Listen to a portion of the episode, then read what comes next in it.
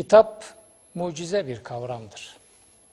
Bakın audiovizüel sistemler insanlığın hayatını istila etti. Fakat kitap hala seçkin yerini koruyor. Audiovizüel sistemler kitabı yok edemedi. Kitabı saf dışı edemedi. Kitap hayatın en büyük mucizelerinden biridir. Ve yaratıcının insanlığa gönderdiği mesajların ortak adı da kitaptır. Bu mesajların kronolojik olarak son toplayıcısı olan Kur'an'ın da adlarından biri kitaptır. En çok kullandığı adlarından biri kitaptır. Bir defa Kur'an bir kitap. Bunu herkesin bir defa vicdanına ve zihnine yazması lazım.